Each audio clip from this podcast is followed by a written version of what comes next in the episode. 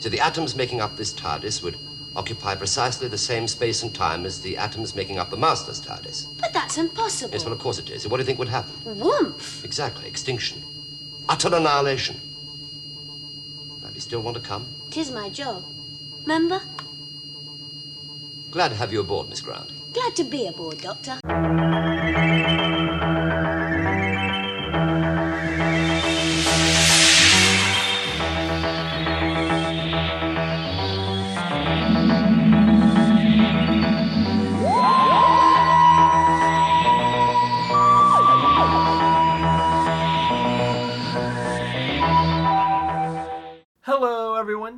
Thank you for joining us on a quick trip through space and time. My name is Caleb, And I'm Mac.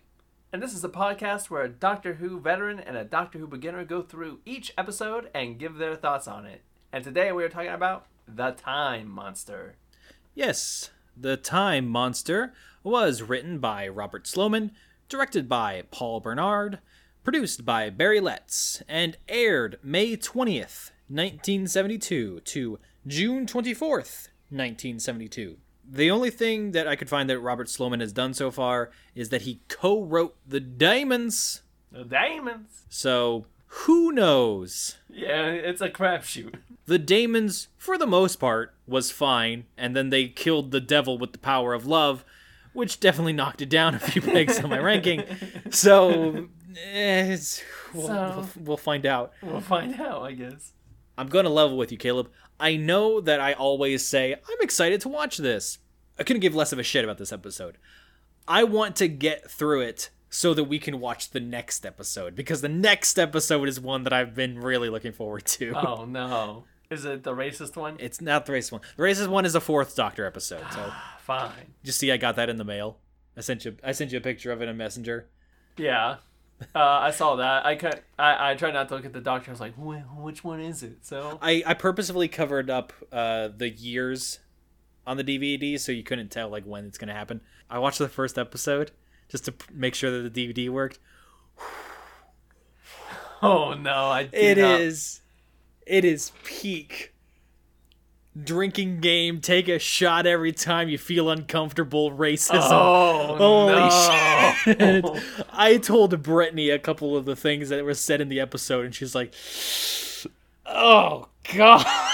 Oh no. I can't wait for that episode so much, Caleb. Anyway, that's not what we're talking about. We're talking about the Time Monster. That Time. the incredibly racist episode is much later. We don't have to worry about that. We just got off of an episode where a black man was named Cotton. we don't need to worry about racism. It's fine. Oh ah. boy, boy, howdy. Maybe this podcast was a mistake. That's something I've been thinking about since episode one, man.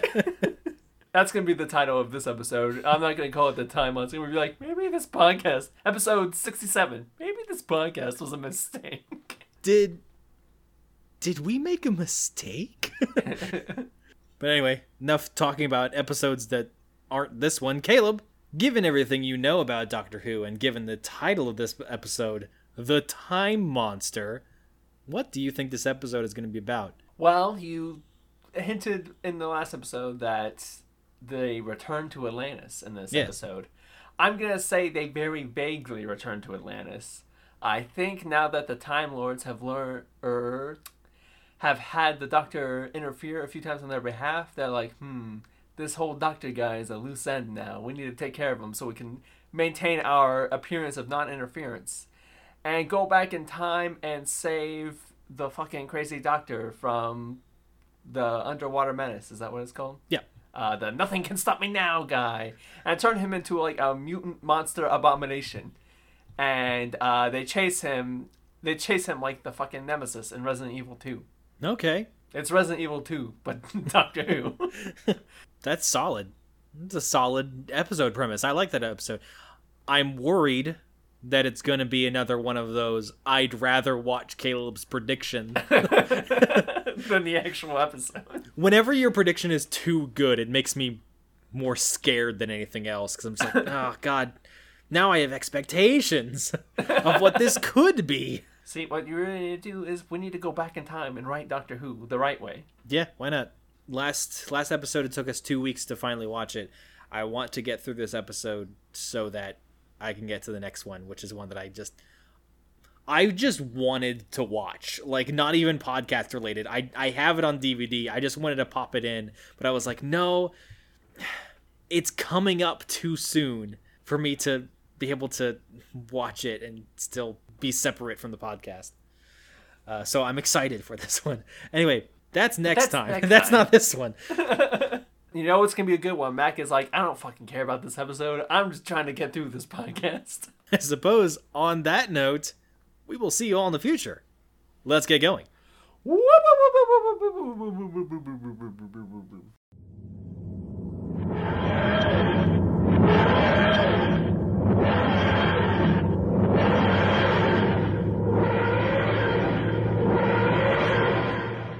And we're back. It may have just been a couple seconds for you, but it was eight days for us. So you just kind of uh, dropped a little bit of a bomb there, Caleb. Before we before we started recording, would you like to share with the class your general thoughts on the Time Monster? I really do not fucking like this episode at all. I don't know if it's a combination of I'm just kind of frustrated by how mediocre the past episodes have been, and I'm just putting it on all this one. I don't know if I'm just sick of the master, but almost everything about this episode frustrated me to no end. Okay, interesting. There's precisely two things that I like about the episode, uh, and they're all, it's collectively about four minutes of it. So. Okay, interesting. You will be uh, fascinated to know that it almost made my top five. Oh, I liked well it. then, I oh my god, I cannot fucking stand this episode. Well, uh, then I'll go ahead and give you this piece of trivia now because uh, it'll be the one time in which you're actually synced up with the uh, Doctor Who fandom at large. Because this episode was ranked as fans' least favorite third Doctor episode in a Doctor Who magazine poll on at least four separate occasions. Oh wow, So, Wow. a broken clock is right twice a day. I actually enjoyed it for the most part. Like, it obviously wasn't like great, but yeah, I think for me, it, it's the culmination of everything I don't like about this show. Okay, well now I'm now I'm really. Be- before I was like, okay, yeah, let's get past this one so we can get to the next episode that I actually want to talk about. But now I'm like, ooh, intrigue. I, I want to hear Caleb rage. Uh, I don't even know who we rated. I'm just, I'm just tired, Mac. I'm tired. It's just a very tired anger.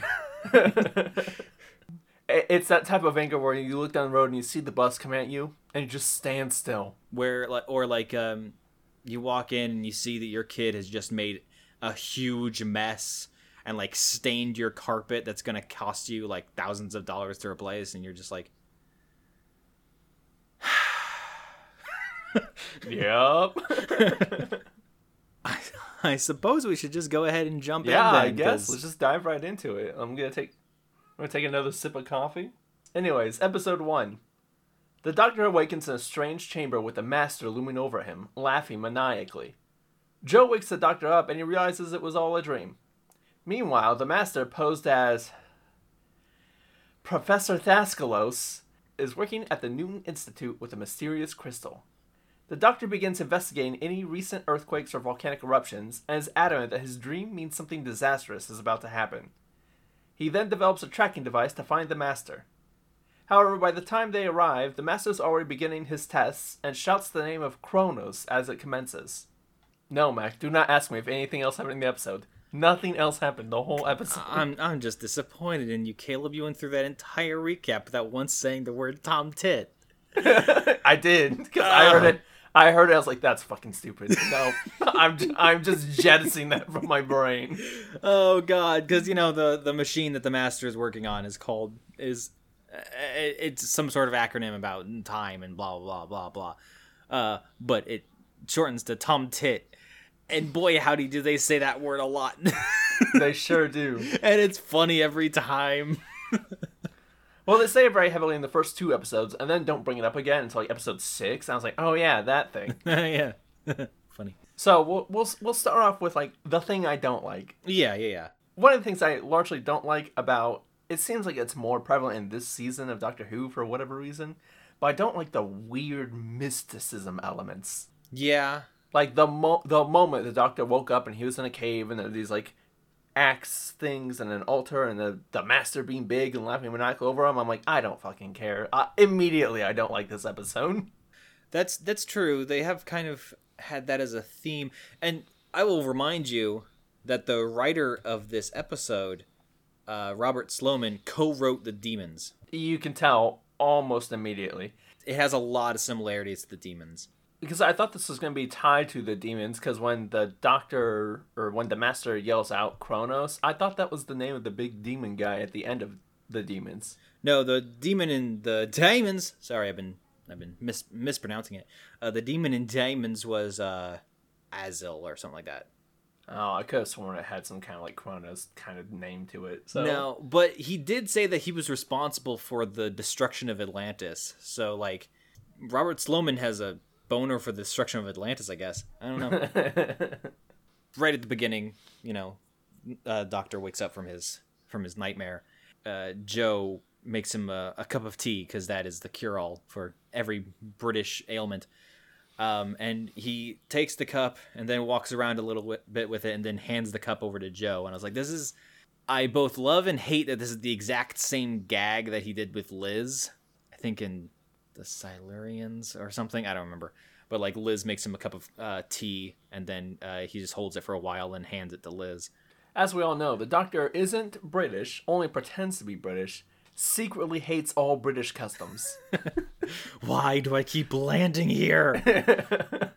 Every time they go to drink tea, he's like, "Oh yes, tea." Dumps it in a plant. Land me in like fucking Madagascar or Canada or Chile. I don't care. Somewhere other than Britain. Or the most cultured land of all, the United States of America. Lands in America. Mm, I'm gonna go to Britain. and then the doctor is just like having basically a conversation with himself because he's connecting a whole lot of dots of this newspaper arc- article that's talking about the crystal and whatnot and just leaving joe in the dust and she does have the line of look i know i'm exceedingly dim but would you please mind explaining? I was like i liked that line.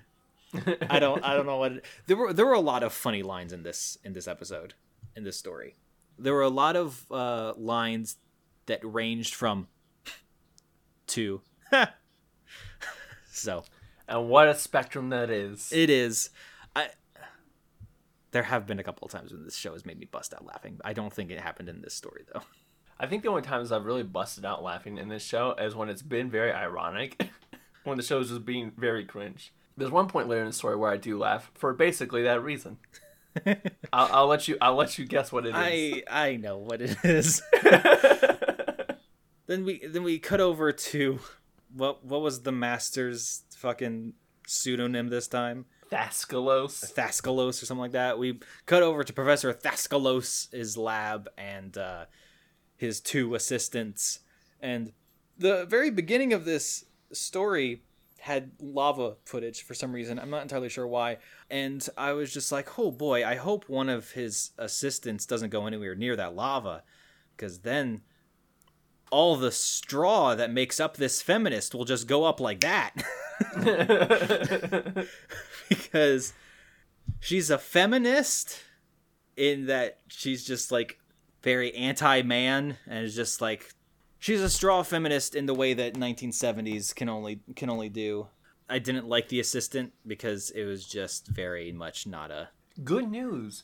You do not have to worry about her in about two episodes. Yeah, yeah, she kind of gets dropped a little bit.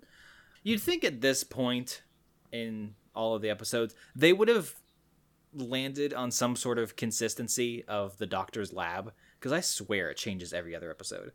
Mm-hmm. And now is no different. Yep, it changes a lot. Uh, this episode is boring as fuck. It's literally just going back and forth between the master doing some science stuff and bullying his interns, and the doctor trying to convince the brigadier and Jo that the master is involved because he had a dream, and that is the entirety of the episode. Basically. But the storylines do start to uh, start to converge a little bit because uh, Benton walks in and is talking about how he's about to enjoy his 48 hour vacation, uh, and then Brigadier says, "No, you're not. You're going down to the, you're going down to the university with me," and he's like, "Fine." And Benton about to go on leave and then immediately getting called into duty at the last second is the most military thing I think I've ever seen in the world. Yeah. And then they go there and well they find like a window cleaner like knocked out for some reason. And this isn't the episode where time starts to act all weird. That's the next episode. That's the next episode, I think. It yeah, that's the next episode. I would like to take a moment to talk about the uh, the master's lab assistants though. Are they siblings? They they bicker like siblings, don't they? I, I, I think there's like one line in episode one that implies that they're siblings, but it's never brought up again. And I was very confused when they brought that up because I was like, they were acting like they were fucking. Is is the, is my problem? yeah. And I was like, oh man, Pornhub is taking notes. It's okay, they're step siblings. Now, now that you said that, like it's a little funnier because the guy has like a, a classic '70s porno stash. Porn stash, yeah, exactly. All right, new canon. This episode got way more interesting. and then they're they're all heading down to uh, the university, and while driving in Bessie, Jo complains about how cloudy it is outside, and I'm like, Jo, you've lived in London your entire life. This should be the default for you. what are you complaining about? Uh, the doctor hands her a, uh, a time sensor to see if anything goes off like in terms of like it might be the master's tardis or the or some other experiment that he's doing and it tells her to keep an eye on the time sensor and let me know if anything happens and um, it's just shaped, shaped like a dick with a handle Mm-hmm. It is just a a cock and balls with a little with a little uh, sensor gauge near where the balls are mm-hmm. Boy, howdy! like did anyone look at that did anyone look at it Nobody, nobody was thinking that perversely in 1970s England, Mac. right after the 60s of course they were They they were a decent folk of a decent time, the 70s. Uh-huh. in order to get to the university faster, the doctor uh, kicks Bessie into maximum overdrive. yeah. and by that I mean they just fast forwarded the footage to make it look like Bessie was driving a lot faster than it was. And it was kind of hilarious. Yeah, it was straight up like Nitro Boost from Need for Speed. And it's funny because like yeah, it's it's a little bit of a slow start, but I I actually make the note of I'm actually kind of enjoying this one, and I want to see where it goes from here. It's nice to know that Caleb was having the exact opposite experience. I started and stopped this specific episode four times. I believe you. Oh my god, the more it went, I was like, it's still fucking going. Oh my god. And I have I have that feeling for basically the entire story. and maybe maybe that's why I don't like it as much because the individual episodes are usually a bit of a chore for me. Like I usually kind of like push myself through them. But I don't know, something about this episode just took for fucking ever. Maybe it's the fact that the plot doesn't actually begin until like episode 5. It's funny you say that because um it, it feels less like the story starts in episode 5 and more like the story just completely switches tracks in episode 5 and it's now suddenly about something completely different. I don't know, but like all the conversations are annoying to me, especially in the next episode we're about to talk about. Oh my fucking god, episode 2 is horrible. Sometimes episodes just like anti-click with you. You know, and it's just some are just really hard to get through. I understand. And I think I was partly frustrated because maybe I, just going into it, I was like, we haven't had a, we haven't had an enemy of the world yet. I need an enemy of the world for the third Doctor, and god damn it, I need it so badly. Yeah, and genuinely think one of the things that bogs it down so fucking much is just how much they use the master. Mm-hmm. I, I will say that he starts to become a little bit less frequently used soon. It really is just like the master's introduced, and then you're like, okay, well, I know I know where this is going. That's how I feel. I'm like the moment he came on screen, I was literally like, "Fuck, god damn it." Uh, I'm just tired. I'm just tired, man. I know, I know, Caleb. We'll get through this. So yeah. Anyways, I'm gonna read episode two now because it's gonna, it's really gonna dig into why I don't like this episode, and I'm realizing some things that I do and don't like about science fiction. uh, episode two. Oh, I'm sorry. Did you have anything else to say about episode one? Nah, you're good.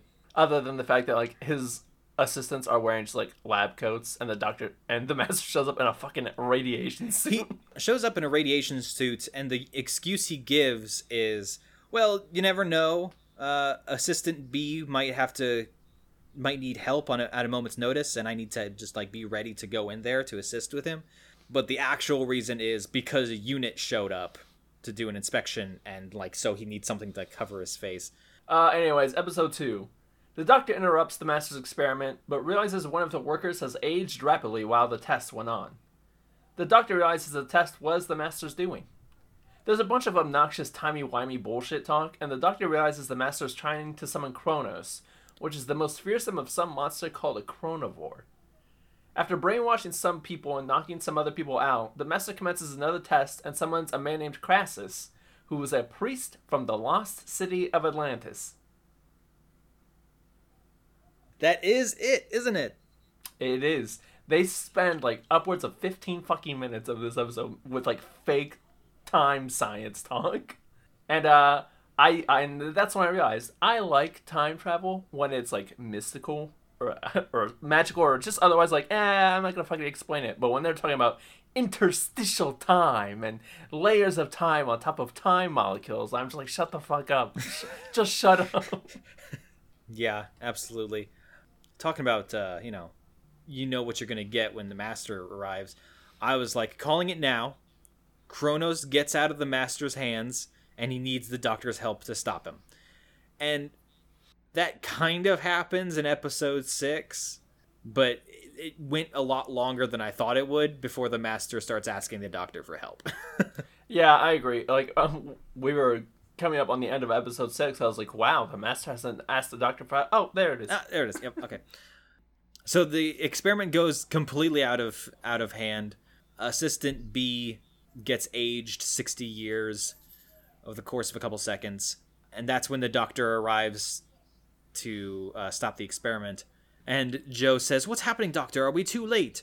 And the doctor says, "On the contrary, Jo, I think we're just in time." I'm like, "Doctor."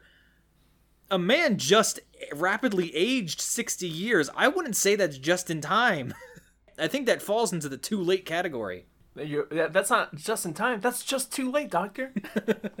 And then, of course, there's the reveal that um, Professor whatever Thascalos Thascalos, is Greek for you guessed it.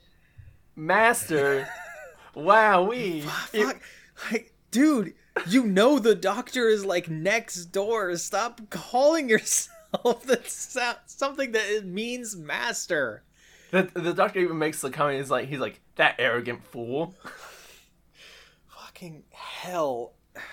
It's not just that the master is arrogant, it's that he's arrogant and we have like receipts that, that show he should not be as arrogant as he is because of just how much he keeps losing. and that's the main problem with having the master be as frequent of an enemy as he is. He is not intimidating at all anymore. Mm-hmm. He was in Terror of the Autons, not in this one. Uh, yeah, that whole conversation as they were building up to like, well, who's this Professor Thaskalos guy? Like that internal screaming meme is going on in my mind.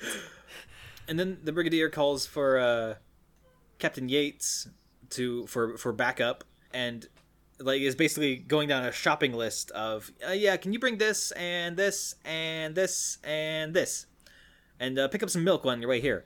And he asks for anti tank missiles with kind of like a well, better to have it and not need it kind of kind of attitude. and I don't think they're brought up like at all. Yeah, I need some anti-tank missiles, and you never know.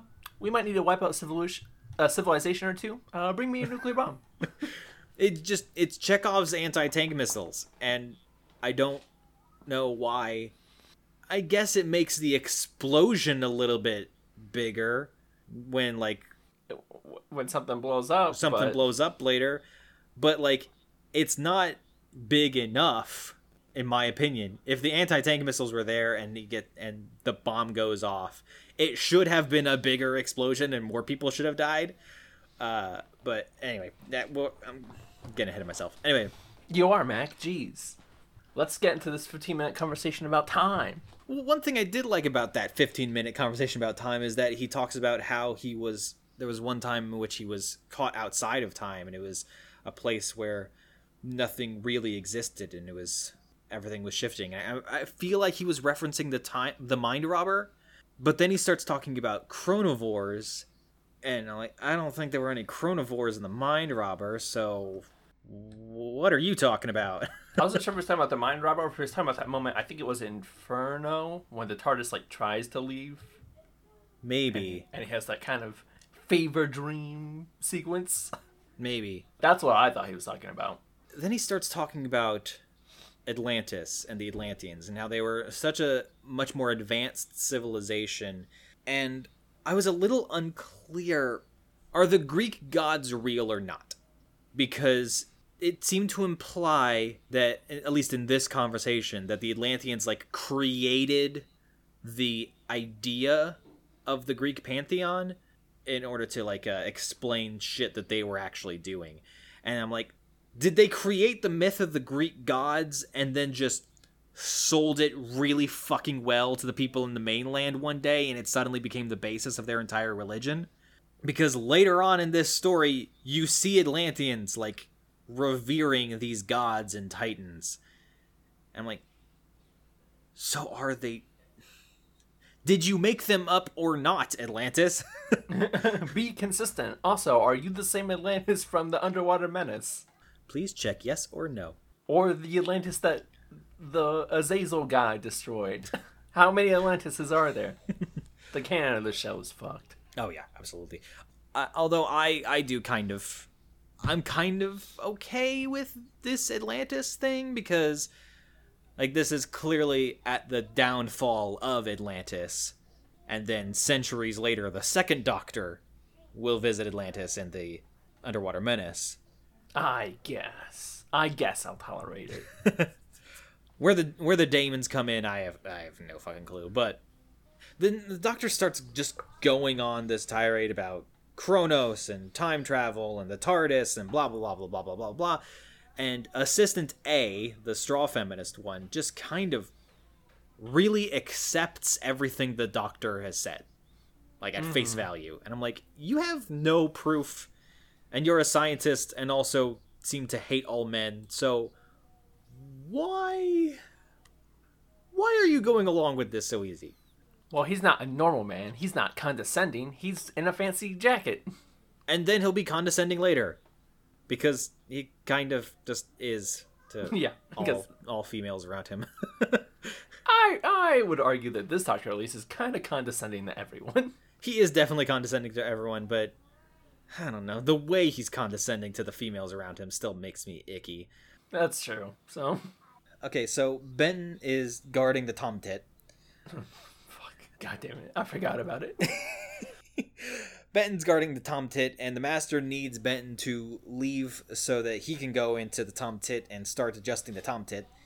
Uh, and so what he does is he calls the laboratory phone, you know, the phone that's in the same laboratory as the Tom Tit, and he talks to Benton in just, man, a really solid Brigadier impression. it's really fucking weird that he's just like perfectly able to imitate the brigadier's voice. I'm like have you always been able to just mimic people's voices? How have you not used that up to this point? Is it just the brigadier? Have you just been working really hard on this impression and you're really proud of it? But he tells benton to just you know uh, go over here for just like a minute. Suck it up and deal with it. and, and it's at this point I'm like, the master is the master of disguise, and unit is constantly after him, and really the unit base is just like a couple miles that way. if you were assuming the role of the professor, you wouldn't have to sneak around so much if you were wearing one of your disguises, and I'm not entirely sure why he's not. Because he looks just so fucking evil as just the default. Yeah. yeah, we haven't seen him even try, really try a disguise in a good hot minute. Yeah. When, when was the last time he used a disguise? I think the last time he used a disguise was when he made someone else look like him and then he drove away on the boat in the Sea Devils. Yeah, and the time before that, he took off the disguise basically immediately. Benton says that the phone call was the oldest trick in the book, and because he like came back into the lab knowing that it was the master, then he falls for the "oh look over there" trick. And then the master has the absolute banger line That's the oldest trick in the book. I'm like, yeah, no, kind of got a point. point to the master. That was fucking stupid, Benton. And then the episode ends with what I think it thinks is a cliffhanger, because like we've seen a couple of scenes with this Atlantean priest. So like we know that he's not Kronos. And the episode ends with the master summoning Kronos, air quotes. And then the priest appears. And then it like plays the ending music like a cliffhanger. I'm like, it's not we know he didn't just summon Kronos. Like the cliffhanger is that we that the master failed in what he was trying to do. Yeah. Um, and I think that's why I don't, uh, again, why I don't like this episode. I feel like there's literally no tension at all. Yeah. And part of it's just the predictability of the master. I know the master's going to fail. There's no fucking way he's going to succeed because he hasn't ever. yeah. What he's trying to do is not surprising. He's trying to destroy the universe or take control of it. Things like he summons people we've already met. Uh, I don't know. I just feel like there's no tension in this episode. Yeah, it's really weird because like the master has a working TARDIS. I'm not sure why it is he wanted to pull some dude from 10,000 years ago when he could have just like popped over. Yeah. be like, "Hey, come with me. I'm summoning Kronos." I don't know. Seems like a couple of unnecessary steps. Get in, bitches. We're summoning Kronos. And I suppose if there's one phrase that perfectly encapsulates the master, it's seems like a couple of unnecessary steps. it's a long trip to a short drink of water. Basically. I have no more notes. nah, go ahead. The the the more we're talking about it, the more like this is gonna drop in my ranking, isn't it? Episode 3. The Master runs another t- test and successfully summons Kronos, which is a big stupid bird, I guess. Time slows around the facility as this happens, and only the Doctor is unaffected. Kronos returns to its crystal, and the Master learns from Krasis that he only possesses a piece of the whole crystal. The rest of it resides in the vaults of Atlantis. Cut to Atlantis, where you see some dudes talking about a bigger crystal and the horrible monster that guards it. After saving everyone from the slowdown, the Doctor invents its, his own bizarre device that skips through time, and they accidentally bring a German bomb to the present, and it blows up Yates. the more I'm thinking about it, the more frustrated I am that so much of the master's plan, like so many steps of it, could have been solved with the TARDIS, but instead he mm-hmm. decided to infiltrate this university with inferior technology and use it to like draw things to him, as opposed to just using his TARDIS to go to mm-hmm. them. So that note I have about the plot actually starting in episode 5 is correct. The plot starts in episode five because that's when they finally use the TARDIS to go somewhere. and then I'm just assume I'm picturing this this production meeting, right, of the Time Monster. And they go to like I don't know who would be in charge of this, whether it's a costume designer or something else, but they're like, "All right, we need to come up with the design for the Titan Kronos. He's an absolute lord of not only the Greek gods, but of time himself. His very presence will drive people mad, and he will eat the very time around him and destroy the entire universe. What have you got me got for me? They're like, ah, say no more. Makes a dude in a ghost sheet flap his wings a bunch. the best I can do is paper mache bird. That's because when I think Kronos, I think a pure white bird thing that's just constantly cawing at the top of its lungs and just flapping its arms. And the producer goes, "That's stupid." And then they re- they reply with, "We'll fix it in post." And he goes, "Okay," because it because it is like changing colors and like doing all kinds of weird video editing stuff. it's like we'll fix it in post, and he goes, "What's post?" What's post? Yeah, but like I'm pretty sure I could see the wires. Anytime he has the Kronos just like flying around the room, it this Titan of time really just feels like they left the window open and a bird got in and it's like panicking and not being able to get out. and keep in mind that this is the most powerful of the chronovores, the time eaters. This is the most powerful one. I'm not very intimidated. I feel like I could take one in a fight. yeah. Yeah. But that isn't the full power of Kronos. That's only a fraction of his infinite capability. Apparently. Because the Master's crystal is too small. Kronos can barely even feel that crystal. Kronos can't even tell if that crystal is in yet. Should we give Kronos the uh, the award for stupidest looking monster? I feel like it's been passed that that award has been passed around a lot, but I'm really struggling to think of something that looks dumber than Kronos. I feel like it's been passed around a lot in this Doctor. Yeah. Uh, I'm gonna say yes. Th- there are bad. There are very bad designs, but we haven't seen an enemy this poorly executed since the first Doctor. yeah. At least in the first Doctor, I could be like, they had no budget. The budget was paper mache. Yeah, because like you could make an argument for like the weird ass like gargoyle putty thing in the Daemons, or the Krotons, or how all the Yetis look like Grimace, or all of that is perfectly valid. But the fact that Kronos is just this stupid looking, and he's supposed to be the Titan of time, just kind of adds to it. It, it feels low effort. Yeah.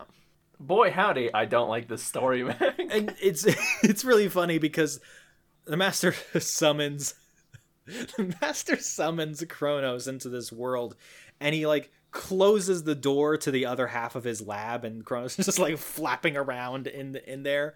And the priest is like what if he gets out? And master's like oh he's not going anywhere. And I'm like so is it is it signs rules? He's traveled through vast distances of space and time and is a god among gods and just can't get the hang of doorknobs. I didn't see any fingers on that wing costume. Is he gonna flap the door open? you got me. My God, he's uh, he's an eater of time. The titan of the cosmos is held back by door handles. If only the universe had a door handle. if only. I do like the idea that Kronos has been uh, banished to the realms in between time uh, for so long, and I do really like the idea that it's not like he was actually locked there or something. It's just that there is an actual door between this dimension and the other one. Like, "Fuck, come on, get, get, fuck, get, get." Ah! Trapped forever. and they showed earlier in this story with thanks to Bessie that they were very perfectly capable of speeding up footage in order to imply that it's going faster. Can't slow it down. They can't slow it down because like they just they just have the actors just like just like slowly bay watching it across the, across the university campus and then the doctor like runs in and like pulls them back.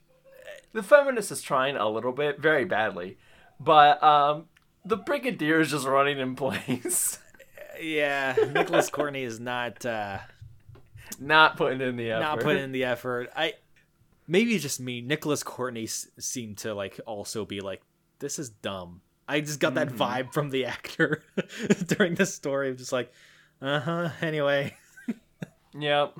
I, I guess it's a good time to bring up because this is the first time I really thought it, and then I continued thinking it the more they got introduced. All the side characters and like just the kind of like guest actors were all fucking terrible. a little bit. Like some of the worst performances I've seen on the show yet. I mean, I'm not gonna tell you you're wrong because they were pretty bad. Do you have a specific example though? He hasn't been well, I think he has been introduced in like another scene, but uh Habeas, is that his name? Yeah, Hippias. Hippias. He is fucking atrocious. I also don't think the feminist lady is very good, especially in this time scene. But she's just like passively bad, or I'm like, nah, she's just not very good. And then Hippias is actually god awful. Yeah, because Hippias is like a um, he works part time at the uh, Poseidon Temple. Down in the depths of the temple, there is the actually big crystal uh, that is actually there to summon Kronos, and like now he's the he's the main protector of it, I guess. And like, it's explained that through this gateway is an area in which there is a guardian of the crystal. The guardian is a person no longer, half man, half beast. And I was like, Minotaur, got it. I wonder what it could be. Yeah, it's, it's, a, it's a Minotaur. I understand. Yep, cool. we'll get back to him. And then uh, I kind of hate that I came up with the idea of making these Doctor Who abridged things because I'm just I'm really really more hyper aware of all the scenes that I would cut than normal because like the master is trying to like fiddle with the tomtit and uh, try and get Kronos under control or summon him again. I don't know. I the master's plan doesn't make any sense because he's like, "Yes, I have finally summoned Kronos and now I have him under my control and I'm keeping him in this room. Why can't I control him?" I'm like, "Didn't you just whatever?" And like he's fiddling with his knobs on the tomtit, you know how it is. And then the doctor across campus makes like it he makes a dumb. I don't know how to describe it other than he makes a dumb. It's like they just grabbed things from around the set to try and make this device that's supposed to like fuck with the master's tom tit. And it's like a wine bottle with the cork and then it has some stuff sticking out of the cork and then uh and then it has some like wires and shit sticking out of the things that are sticking out of the cork and he like spins it around and it just kind of goes around and nothing happens. And then he takes a cup of tea drains the tea and then puts the cup on top of the thing and then spins it around again and lights start flashing in order to stop the master from doing whatever he's doing because apparently this that's what this is gonna do. Then the master pushes the no button and all of a sudden the mas- the doctor's device doesn't work anymore.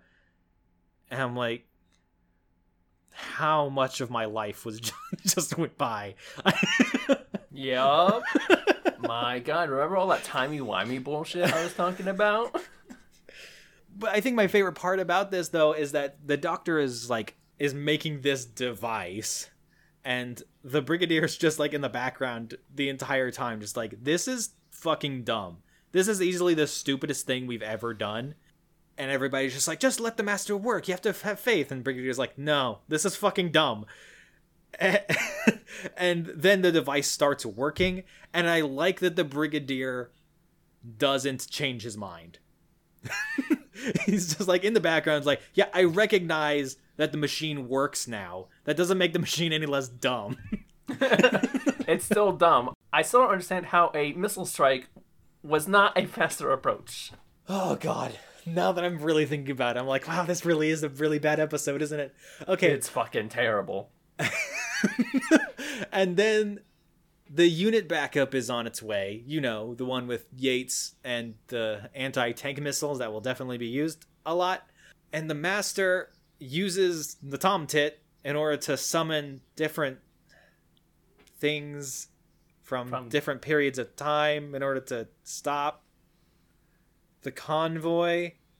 And the first thing he summons is a jousting knight on horseback and uh, and first of all the knight is just like cool with it and just starts charging the cars Definitely doesn't have any form of psychosis for being pulled out of his time period and put into one with fucking driving metal monsters. A- and then once the like the cars like go off the road because they didn't want to hit this dude who's on a horse and so the soldiers like getting out and pushing so they can get back on the road. And then he uses the Tom Tit again to summon like 17th century soldiers who are in a line and have like muskets. And I'm just like, theoretically, Master, you could pull anything from any period of time. And you chose a knight on horseback and 17th century soldiers and not, say, for example, a futuristic tank. Or a death ray. and like if he brought the if he brought a tank to stop them at least that would give them an excuse to use the anti-tank missiles. Or like he could have pulled daleks or something. I don't know. Something that's a threat not a dude on a horse and some guys with some muskets. Like- and, and then he pulls like a world war ii drone strike bomb thing. Which is better, which is I guess. better and like it makes the convoy explode and like the big cliffhanger on this episode is like oh my god yates is dead because he just blew the fuck up. And first of all he should be. He absolutely should be dead. This would because it was kind of a really cool scene where like the brigadier is like shouting into his radio telling yates to get out of there. Um, but like it's crack but like the radio is crackling and they can barely hear each other. And um, uh, brigadier is just like shouting for yates to for captain for captain yates to uh, evacuate. And then the bomb goes off and there's a huge explosion and the brigadier is like captain yates! Captain yates! Mike are you there and like that's the first time that the brigadier's ever called any of his soldiers by their first name. And like it's a really it'd be a really cool scene implying that the brigadier actually does care about his men if yates had actually died here. But they just kind of like spoilers for the very top of the next episode i guess but like they just kind of jumped out of their cars and are fine. Even though they have an anti-tank missile and like if they were hit by a german bomber those tank missiles should have gone up even more. And gosh wouldn't it be really cool if like the brigadier specifically requested the anti-tank missiles and it was because of that request that one of his most trusted soldiers died under his command and he was powerless to stop it and he was actually like a almost direct cause of it? That would have been a really cool moment for the brigadier. Uh no. No yates is No. fine don't worry guys Because Mac, you're pretending that this episode is intelligent and planned anything. Uh, it would have been a really cool moment for the brigadier b- but oh well I was not as invested the whole time it was going on. I was like, it's gonna blow up. He's gonna be fine. They're not gonna fucking kill Yates. yeah i know and i knew that too and that that's that's what made me the most mad i was like this could have been really cool i wish that there was actual like stakes At this point, I I'm jaded and I've given up on the concept of stakes or anything good happening in this episode. I've already lost all hope. yeah i'm starting to lose hope too and i'm like when i was doing my ranking i was like i would say the time monster is about on the same level as the daemons except that this one doesn't re- doesn't end with the enemy being defeated by the power of love so it's like automatically better but now i'm like ah, think it needs to go down a couple of pegs this episode is terrible. It will definitely be in my bottom five if it's not the worst episode of the Doctor. it's not it's not worse than the claws of axos in my opinion but that's that's just me Uh, the Claws of Axos is four episodes though. on that note episode four Episode 4. The bomb didn't hurt anyone in the convoy. The Doctor and Jo hop aboard the TARDIS and land inside the Masters, creating a time paradox. There is even more timey-wimey talk with characters you are not going to see again until the end of the story. The Master freezes them all in place and escapes. Aboard his TARDIS, the Master banners with the Doctor and controls him into leaving his TARDIS. Once he's inside the Master's TARDIS, the Master sics Kronos on him and sends him into the Time Void. With his nemesis out of the way, the Master intends to send Jo there as well.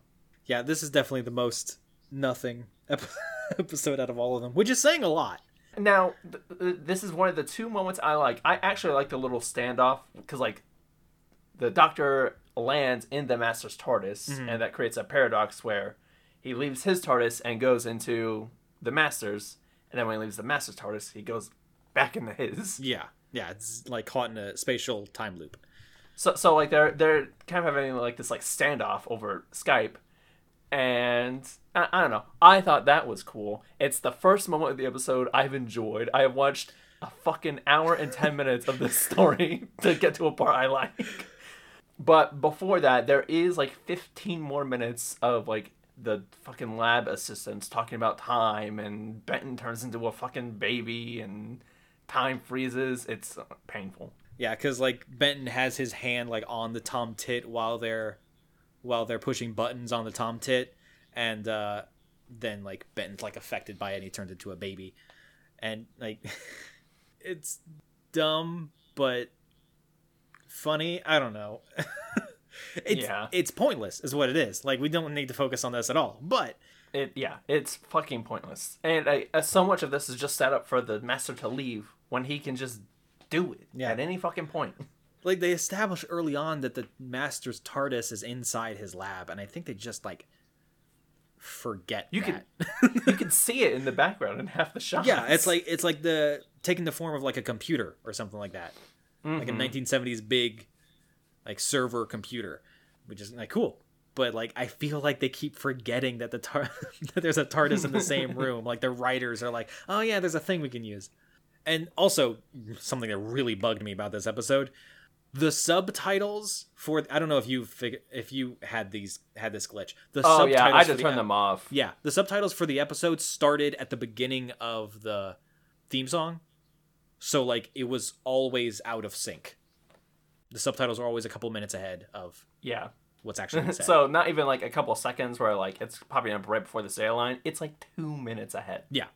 So I had to turn the uh, subtitles off for this episode specifically and I was like how can I be expected to hear without subtitles? I turned them off. I didn't really care. I gave up on uh, caring what people were actually fucking saying a long time ago. there was there was a moment that I really did like about this. So the doctor is he knows he's about to go into the Master's TARDIS and he's gonna be dealing with a fucking Titan. The shit's about to get like some of the most dangerous he's ever been in. And he encourages Jo to not come come along, but Jo is like, "No, I'm coming. I am still coming aboard because it's my job uh, to assist you, and uh, I'm gonna stick to it." And they both just kind of like have a moment of just like saluting each other. I was like, "Welcome aboard," then and uh, it was a cute moment. I like that moment a lot. Uh, it just feels like the Doctor has actually had like a full trust in Jo now, and I appreciate that. sure. so basically, what the Tom Tit does is that it like takes like the space between moments of time and then like reaches through and pulls things out, so like you can pull things from the future.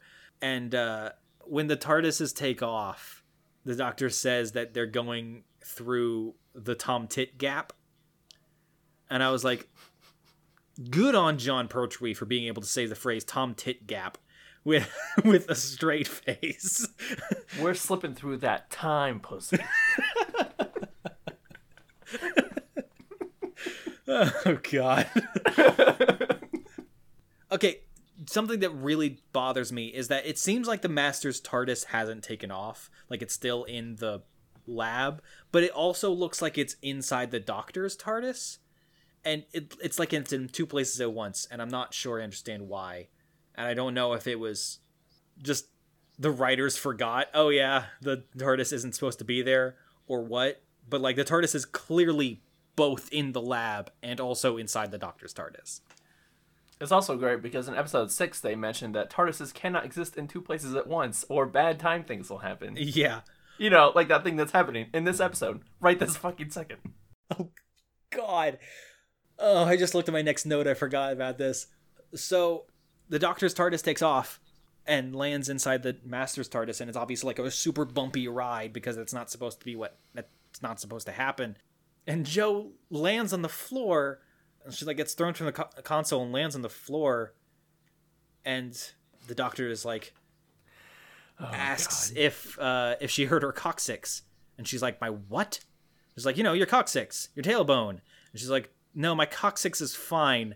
And uh, she's or like hurt, my coccyx hurt coccyx hurts a little bit, and then like the master comes on the screen and says, "I'm sorry to hear about your coccyx, coccyx, my dear." I'm like, please stop saying the word coccyx. I'm begging you. See, at this point, I'm like, this is great. and then they have this little standoff because, like, the master wants the doctor to leave the TARDIS so he can kill him. The doctor's just trying to convince the master not to destroy the whole universe, to control it.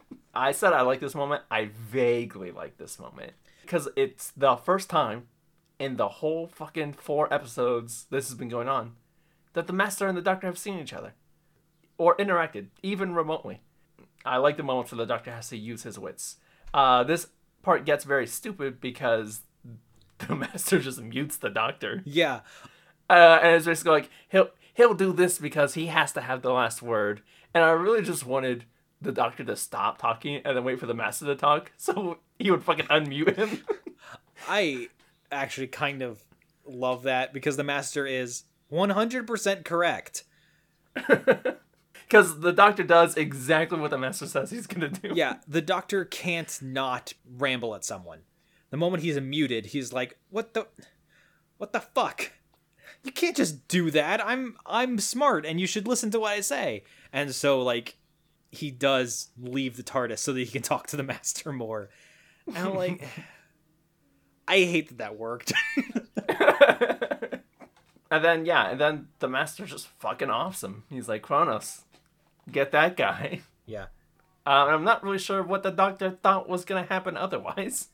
Well, he seems to be 100% aware that it's like, yeah, no, the moment I walk out those doors, I'm probably going to die.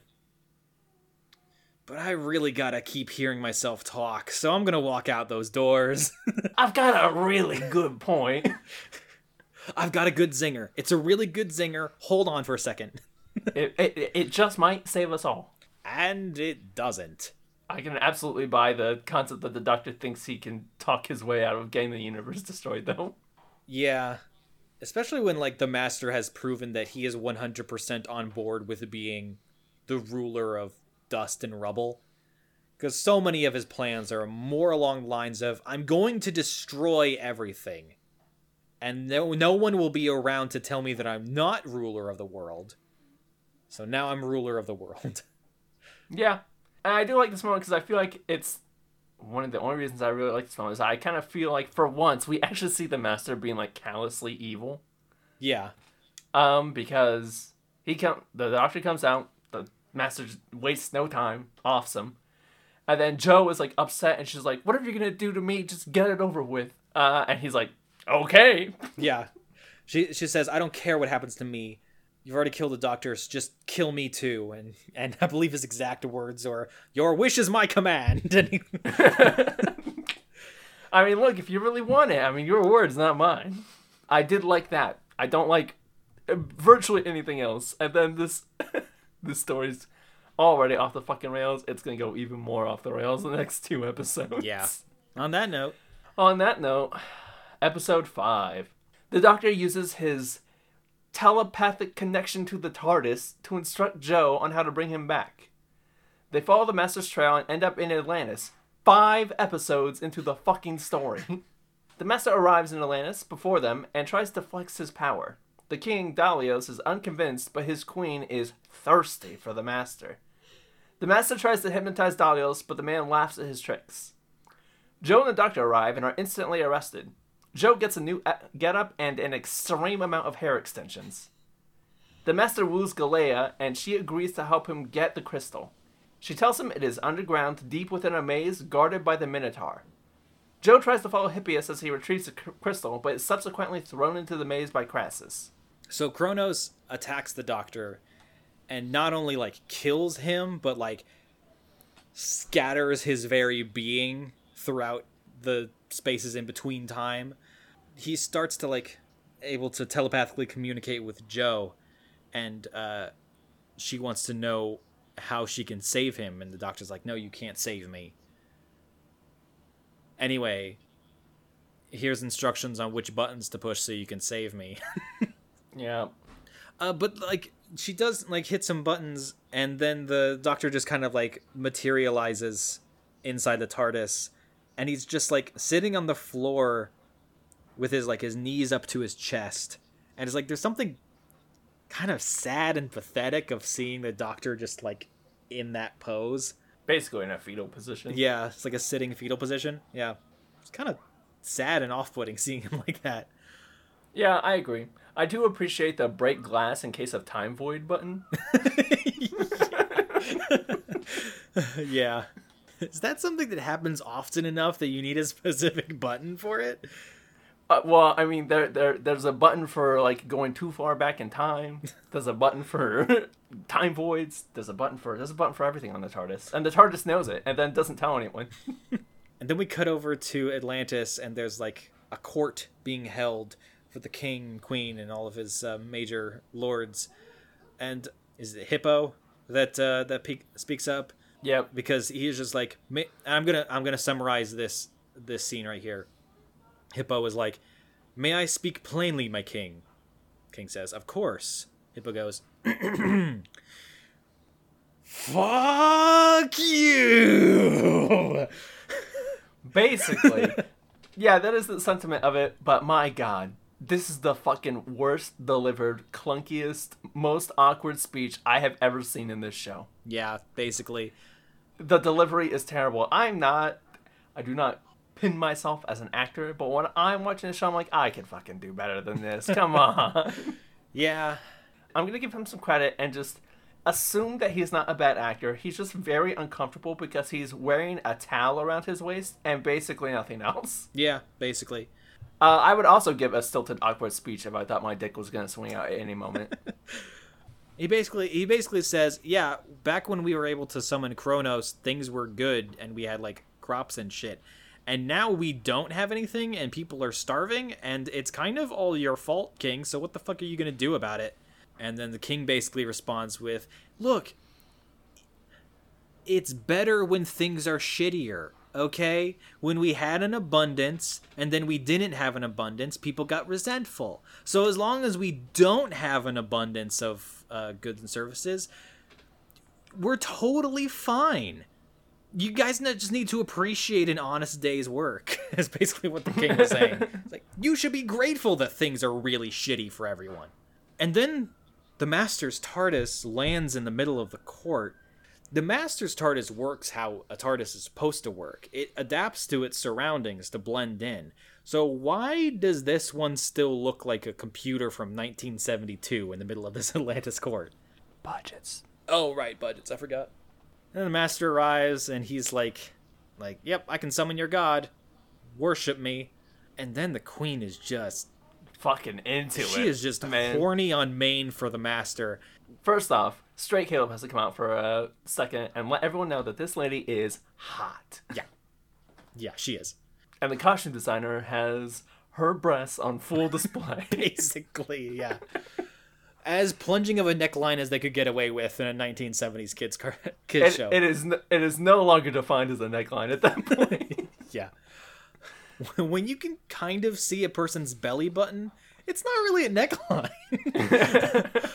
She's just like super horny for the master and I'm just like but why though? yeah, I know. I know that cuz like she stands I mean he she's like what does she say? She's like he has the uh he has the standing of a god. It's like, does he though? Mm, does he? It seems to me like he's trying too hard, but all right. but whatever. You do you, lady. And then the master has a private audience with the king, and the master does his normal like widening eyes. I'm like, you will obey me. And then the king is like, ha, you ain't shit. Get out of here. and then doesn't even have to do it on the queen. Yeah, he doesn't have to do it on the queen because she's already like, yeah, I'll call you master, whatever. I'm, I'm down. um, then, like, because he just tried to control the king's mind and it didn't work, the king calls for the guards to arrest the master and take him away. As the master is being taken away, the doctor and Jo are being brought to the king, and the master's like, what? Uh, I scattered your atoms around time. How are you still alive? And uh, he's just like, he's like, uh, uh, uh, uh, and the doctor's like, can't think of anything to say. And then Jo says, How about curses foiled again? that made me laugh. Yeah, I enjoyed it. I like it when Jo Jo's smug and condescending. She's learning. she hangs out with the doctor too much. yeah. All right, so there's the king who has been who has like been in power for like a hundred years because he has an extended life because Atlantis bullshit. But Hippo is in love with the queen, and at one point she was promised to him, but then she was promised to the king instead. And Hippo still is in love with the queen, but the queen is like Hippo is weak. You cannot you cannot be my consort, but this master is strong. And I'm like, this is a lot of court drama to throw on us at the last third of the story. Why wasn't this earlier if you're gonna focus on it this much? mm-hmm. It, Yeah. it really feels like we just went into a completely different story starting in episode 5. Yep. and also, really, Queen? Really? Really? Hippias? You, are you sure about that? Your taste in men is fucking weird. yeah, it's confusing at the very least. And I don't want to come off as shallow, Go for it. But if you're gonna have costumes where men are gonna be in towels and that is their costume, maybe find some muscly dudes. If you have someone who can like pull it off, you know? because it's just dad bods and towels, and it's really unputting, off-putting the whole fucking time it's there. but then Jo is basically confined to this room with one of the queen's handmaidens. Also, the queen man, queen's handmaiden has like a crush on Hippo for some reason. I don't know why. I'm also confused by Hippo's like vaguely Egyptian makeup Yeah, design. like aren't they supposed to be near Greece? Isn't that its whole thing? It, it, it all feels very Egyptian. It yeah, it definitely feels more Egyptian, but like with like a little bit of Greek Greek just like sprinkled over the top. I almost said a little bit of grease just sprinkled over the top. I was like, that sounds wrong. Anyway, but uh, Jo is planning on escaping from her room just to listen in on the queen and the master's conversation, and she's like talking with the handmaiden, and uh, she says, "I'll be as quiet as a." Do they have mice in Atlantis? Yes. Then that's that's what I'll be as quiet as. And like that. That was also a funny line. I liked that line. Jo's got some zingers. Mac is not bringing up the fucking mountain of hair extensions Jo has on. Jesus though. fucking Christ, what the hell was that hair? Like it looks good on her, but also she had like a bob a second ago. yeah, so she's got bob, so her hair is like to her chin max, and then she comes out in this fucking like her hair is like down to her waist. Down to her waist and like it's also like brought up into like a uh Like a beehive. like a beehive on top of her head and then like dreads down to the her back and I'm like like this it's cool. It's a cool haircut. It's just obviously not possible with what, what she had before. Which the Brigadier so gratefully brings up at the end of episode six when he's like, What the fuck are you wearing? yeah. She's also like dressed in a in like an Atlantean gown and and it looks really cool, but I guess they lose their fashion sense at some point in history because I'm just picturing the underwater menace where they just kind of took leotards and just went down to the local sea gift shop and just pasted shells onto it. Listen, you lose a lot of things when your culture is devastated by the doctor, including your fashion sense. Uh, and then you know they go down into the into where the uh the crystal is and oh look it's a minotaur ah it's a really really bad looking minotaur yeah, like holy shit this is this is such a fucking lazy paper mache head on to, on top of a dude's body minotaur it's fucking terrible. Anyways, episode six. episode 6 Let's get this over with. Hippias saves Jo, but is immediately offed by the Minotaur. The doctor then actually saves Jo, and the two find the crystal, but Krasis appears and takes it from them. The two are brought before the Master, who has taken control of the city. He uses the crystal to summon Kronos, and things quickly go out of hand. Both Time Lords escape, with Jo being taken by the Master. The Doctor threatens to time ram the Master, which would kill all of them but prevents Kronos from causing universal devastation. When the Doctor hesitates, Jo hits a button and the two TARDISes collide. They appear on another plane of existence and encounter Kronos in her true form. She agrees to let them go, but wants to keep the Master for endless torture. The Doctor insists Kronos frees the Master, though, and it agrees for some reason. Lo and behold, the Master escapes and the two return to Earth, where a naked Benton asks them what is going on. So speaking of that, also side note, a time ram, absolutely a Time Lord sex move. Anyway, speaking of that really not intimidating Minotaur, so he's just kind of like chasing after whoever's nearby, whether it's Jo or Hippo or the Doctor. And then I guess he kills Hippo. I think I blinked and missed that. But then the Doctor does like a Toro kind of thing and makes him ram into a wall, and now he's dead. Yep. And when I say he kills Hippo, I mean he like pushes him over and then Hippo doesn't get up again. Yeah. But I'm glad that we were able to get rid of that Minotaur in less than four minutes. Because otherwise, this eternal guardian that men tremble at the sight of and has killed countless of warriors over the centuries would have been vaguely threatening. God forbid we have that. Yeah, I mean we got the whole rest of this thrilling episode to get to. Coincidentally, the wall that the Minotaur crashes into is also leads into the chamber where the big crystal is. I'm like, what are the fucking odds? My God. So the master and his men take the big crystal, and the master's like, Yes, I have taken control of Atlantis. I have overthrown the king. And I'm like, We're just going to have that entire coup happen off screen, huh? Just all of it is just. Yes, while you were gone in the caves for four minutes, I successfully took over their entire government Yep.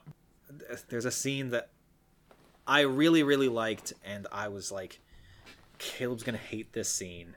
But the doctor and Jo are taken captive and like thrown in a dungeon.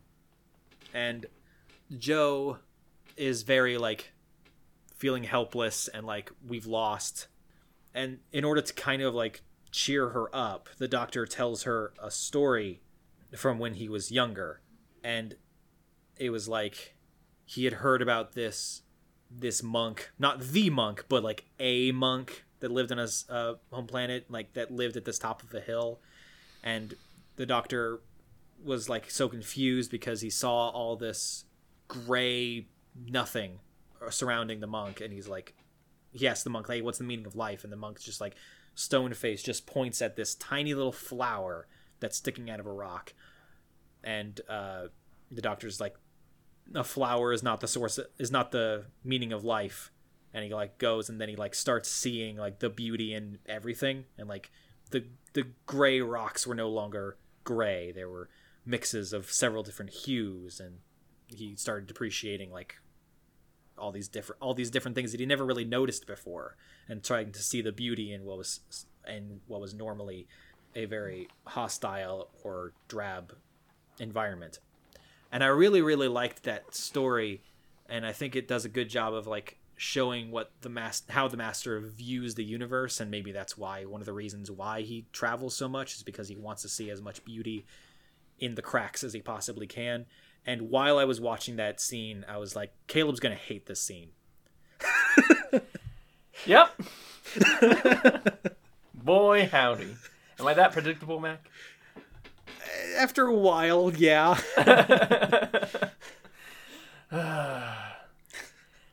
Maybe in a different story, I would have appreciated this a bit more. Maybe if it happened earlier. But I'm so fucking tired.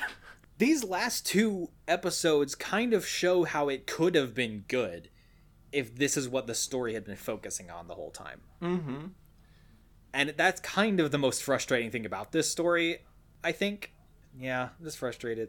While we've been talking, I brought I brought it down further down in my ranking. Has it cracked It- the bottom half yet? it actually didn't because I think there's enough there's enough good moments in the last third that I'm I'm willing to give it a couple points. My number 5 slot right now is the mutants and that's the one that needs to be beaten. so it's kind of hard. Yeah, for me, I'm like, well, well, one, it's we're into the actual plot, five episodes in, and it's worse.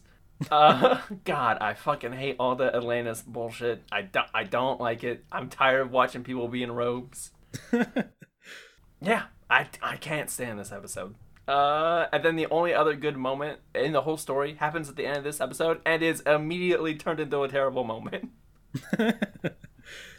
I'm curious to know what what that moment is, but um, I do like how the master summons Kronos, and again, every time he's summoned Kronos, he doesn't have control over him, and for some reason, now that he's summoning Kronos this time, he's like, "Oh yeah, I got this." Uh, but all that happens is that Kronos just goes fucking apeshit and destroys, and is starting to destroy Atlantis, and like the master captures Jo and just like, "All right, bye," and goes into his TARDIS and leaves. And then the doctor just like like pleads with the queen to arre- to um, set him free, and she does. And the doctor's like, "All right, bye," and then goes into the TARDIS and leaves. and it's like eh, they'll be fine. Yeah. I, I know for a fact, because I've been there at a later period in time, that this is not the real destruction of Atlantis. There will be Atlanteans that survive this. Maybe not a lot, but there will be. So I mean, on a technicality, I mean, I didn't set for, I didn't start Rome. I didn't burn Rome. master, the master burned down this Rome. This one was not on me. I was just here and did nothing about it. I'm not going to kill you, but also I don't have to save you. So they, after the fucking time ram fiasco, and Jo valiantly tries to sacrifice her life to save the universe. But be- right before we get to that, though, the master has Jo in his TARDIS, and he's like warped away, and he's like, "I think we've seen the last of the Doctor, buried forever under the ruins of Atlantis." I'm like, your complete and total lack of pattern recognition is actually sad at this point. Find a body, Yep. see a body, double tap it, and then say that you beat him. Okay. That's the last I've seen of him because I have no object permanence. If I don't see it, it doesn't exist.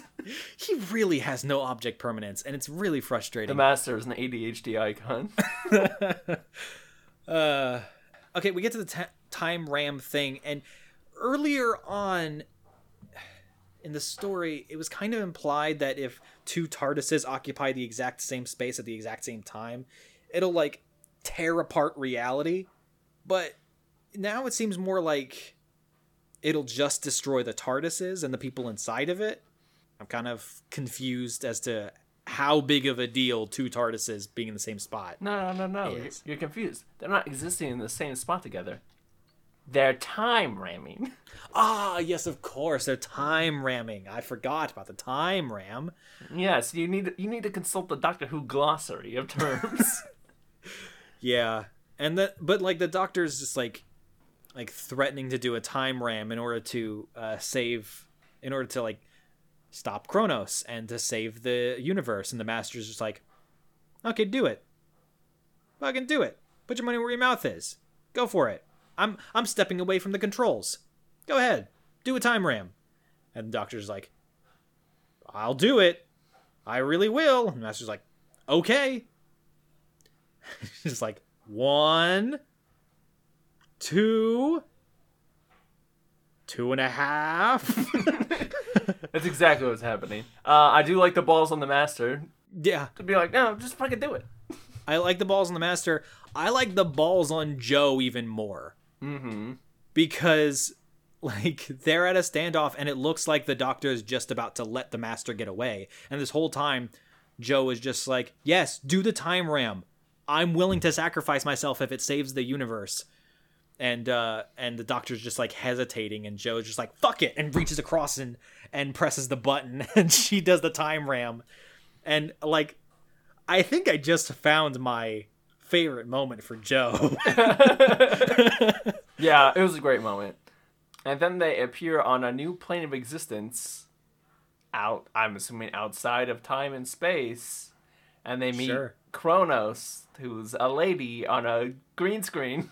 The the real form of Kronos as opposed to like this the avatar and I kind of like it because it's like they're standing in a green screen studio and the green screen just like up becomes like this close up of this woman in like gold and silver makeup and it feels more ethereal and godlike as opposed to this angry toucan that we've been dealing with up until this point. Mm-hmm. So, like, it it definitely looks a little doofy.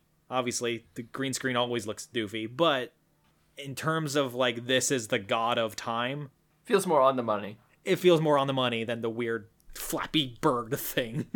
And in theory, I like the idea of like ancient gods being real things that were just beyond the comprehension of the civilizations. Mm-hmm. I just didn't like the fact that it was a bird thingy. yeah.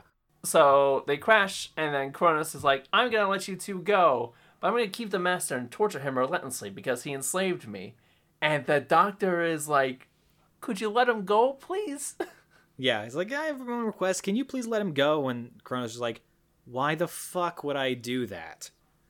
And Doctor's is like, Because I just saved you, and like, I I I would request it. And she's like, All right, fine, I'll let the master go. But like, before this, the master like gets down on his knees and is like begging the doctor to help him. It's like, there it is, There it there is. it is. And I was wondering when the master was going to ask for the doctor's help and so like they were going to take the master into his into the doctor's TARDIS, so then he'd be like, I guess arrested, and then we'll just have the Sea Devils again. Anyway, all three of them are starting to go into the master's tar- the doctor's TARDIS, and then he just like pushes Jo and runs to his runs to his TARDIS and materializes out. And the doctor's just like, "Why did you let him go like that?" And Kronos is like, "What do you want from me? you said to let him go. I don't. I, I don't know what you want from me."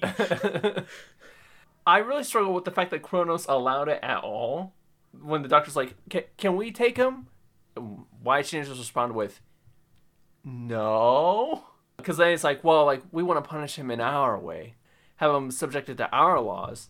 Kronos, I still feel like should have been like, "No." he broke the laws of time. As the god of time i'm going to punish him. Like that that feels like what it should have been. But then they get into the doctor's tardis and jo even asks the doctor why did you try to spare the master? And the doctor says well would you condemn anyone to an eternity of torment even the master? And at the exact same time jo said no and i said yes Yes. Absolutely. You mean the man who's actively tried to destroy the universe multiple times? Yeah, I'd fucking condemn him to torture forever. Would I condemn anyone to an eternity of torment? No. Would I condemn the master specifically to an eternity of torment? Yes. and I do like that uh that Jo is just like saddened because she's like Atlantis is being destroyed right now and she's like lamenting the loss of life in Atlantis. And the doctor just has like this thousand yard stare and just says yes and I'm just like picturing him just remembering the events, the all the events of Underwater Menace, and just being like, "Yes, they're all dead, forever, and I never have to think about them again." What a tragedy. what a tragic loss of life. Anyway, let's get as far away from you as possible. And then they arrive. The Brigadier rips Jo for her outfit. Uh, the two scientists are like, oh yeah, this fucking baby. Uh, and then he just kind of turns back into being an adult for some reason. yep. And then the episode reaches its most logical conclusion: Benton with his dick out. Yep. Ben's probably getting off to this because he's like doing nothing to like cover himself up or anything. He's not hiding behind the TOMTIT. He doesn't even have like his hands in front of him. He's just like standing there and be like, "So what's going on, guys?" Well, you've you're at half mast right now, Benton. That's what's going on. I don't know, Benton. what's going on with you? And he's like, oh, you know, just hanging around. Uh, the all these characters have now canonically seen Benton's dick. and they give a good laugh. Cut to credits. yep. I fucking hate this episode so much. I definitely like it less than I thought I did after discussing it. It's not, it did not crack my bottom five though. Maybe it will once I think about it some more. But Final thoughts. well, there's Oh, some, yeah, there's yeah, some trivia. trivia. Uh, this episode features a redesign of the TARDIS interior that will never be used again because they like have it's less of like just big round things on the walls and more like satellite dishes just kind of around the walls, so they're like more three dimensional. Uh, apparently, the set just kind of got warped somehow and was kind of unusable. so they're like, okay, well, let's just redesign the TARDIS interior again, shall we? The third Doctor is indecisive. I've seen this trivia note several times, and I still don't really believe it. And I'm gonna double check because it doesn't sound right. Hold on, just one second. Holy shit. Okay, yeah, it is right. This is the first time the TARDIS has visited Earth's past since the Abominable Snowmen. What? Yeah. What? Holy shit. Every other time it's either been like some other planet or modern day Britain or Earth's future. They have not visited the past on Earth since Abominable Snowmen. I mean, Grant, I get it. Uh, while filming scenes in Bessie with like a side mounted camera, uh, Jon Pertwee and Katy Manning got lost. And uh, by the time they finally got back to the set, uh, the director, Paul Bernard, was like starting to form search parties. now, final thoughts. I fucking hate this episode. Uh, there have been episodes I've been kind of mad on. There have been episodes that have just left me so devoid of thoughts and feelings I can't even gather thoughts on them. An episode has not actively made me this angry since the Romans. Yeah, and much like the Romans, I'm like, it's not good, but it has some good moments and some parts that I like. And I'm just like looking at Caleb, who's just like fucking done with me.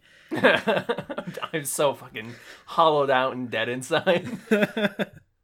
I hate the timey wimey bullshit. I'm so fucking sick of the master. The plot does not start until episode 5, and it's somehow worse than what was happening beforehand. it's terrible. It's terrible. The show typically drags for me anyway. Since the Romans, I have not so actively desired the story to end. Hmm. Interesting. I have not been like, oh my god, just please end. I am fascinated by that because I'm thinking about your um, previous like rankings, like Second Doctor. I'm like, he hates it more than Abominable Snowman or Wheel in Space, or, or God, the Space Pirates. Yeah, I, I I dislike it more than all of those. Okay, if you say so. Space Pirates and Abominable Snowman, I can discount as ah, I just had to listen to those. That wasn't a big deal. I could still fucking play video games. I had to watch this. um, and again, Wheel in Space was just nothing. There was Yeah. just nothing to it. I, I I've learned one of my if you want to be able to predict what I will like or not like in the future. If they try to science time travel at all, I'm gonna fucking hate it. especially if they spend more than two lines talking about it. Like because I I can handle like them saying something stupid like in, interstitial time once, uh, or saying time molecules occasionally. But when like fucking half the episode is explaining it, I just want to fucking go bananas. That's absolutely fair because, you know, time travel is nothing but theory. So anytime they try to pretend like they know what they're talking about, yeah, I can definitely see it being frustrating. And I, I definitely agree. I think there's a fine line of like good techno babble, and this was not good techno babble. so yeah, I definitely don't like this episode as much as I did at the beginning of this. Um, I still think that it was relatively funny. There were a lot of a lot of lines throughout the story that made me uh, either chuckle or one or two that actually made me laugh, and some nose exhalation. I did like returning to the to a location that we've had a previous adventure in, but it's like a different point in history. I can't really think of any other times we've done that outside of Earth. But yeah, the fact that the story suddenly focused on Atlantean politics in the last third, completely disconnected from anything else that happened in the in the other four episodes, and then just fucking Kronos bird. It that was really dumb. So yeah, it almost it almost cracked my top five at the beginning of this, and now it's almost cracking my bottom five. So Well, good. I'm glad. You, I'm glad you've mostly seen Reason. wow, I fucking hate this episode. well, that's it for this episode, guys. Thanks for listening. if you want to support the podcast, the best thing you can do is give us five stars and tell your friends about it. You can listen to this podcast on Apple Podcasts, Spotify, Google Podcasts, you know, all the major podcast things. You can follow us on Instagram at Quick Trip Podcast. You can also check out Mac's YouTube channel, Mac the Ma, where he does insightful videos about video games. And join us next time on a quick trip through space and time, in which we watch the 10th anniversary episode in The Three Doctors. Oh. I told you I was looking forward to this one.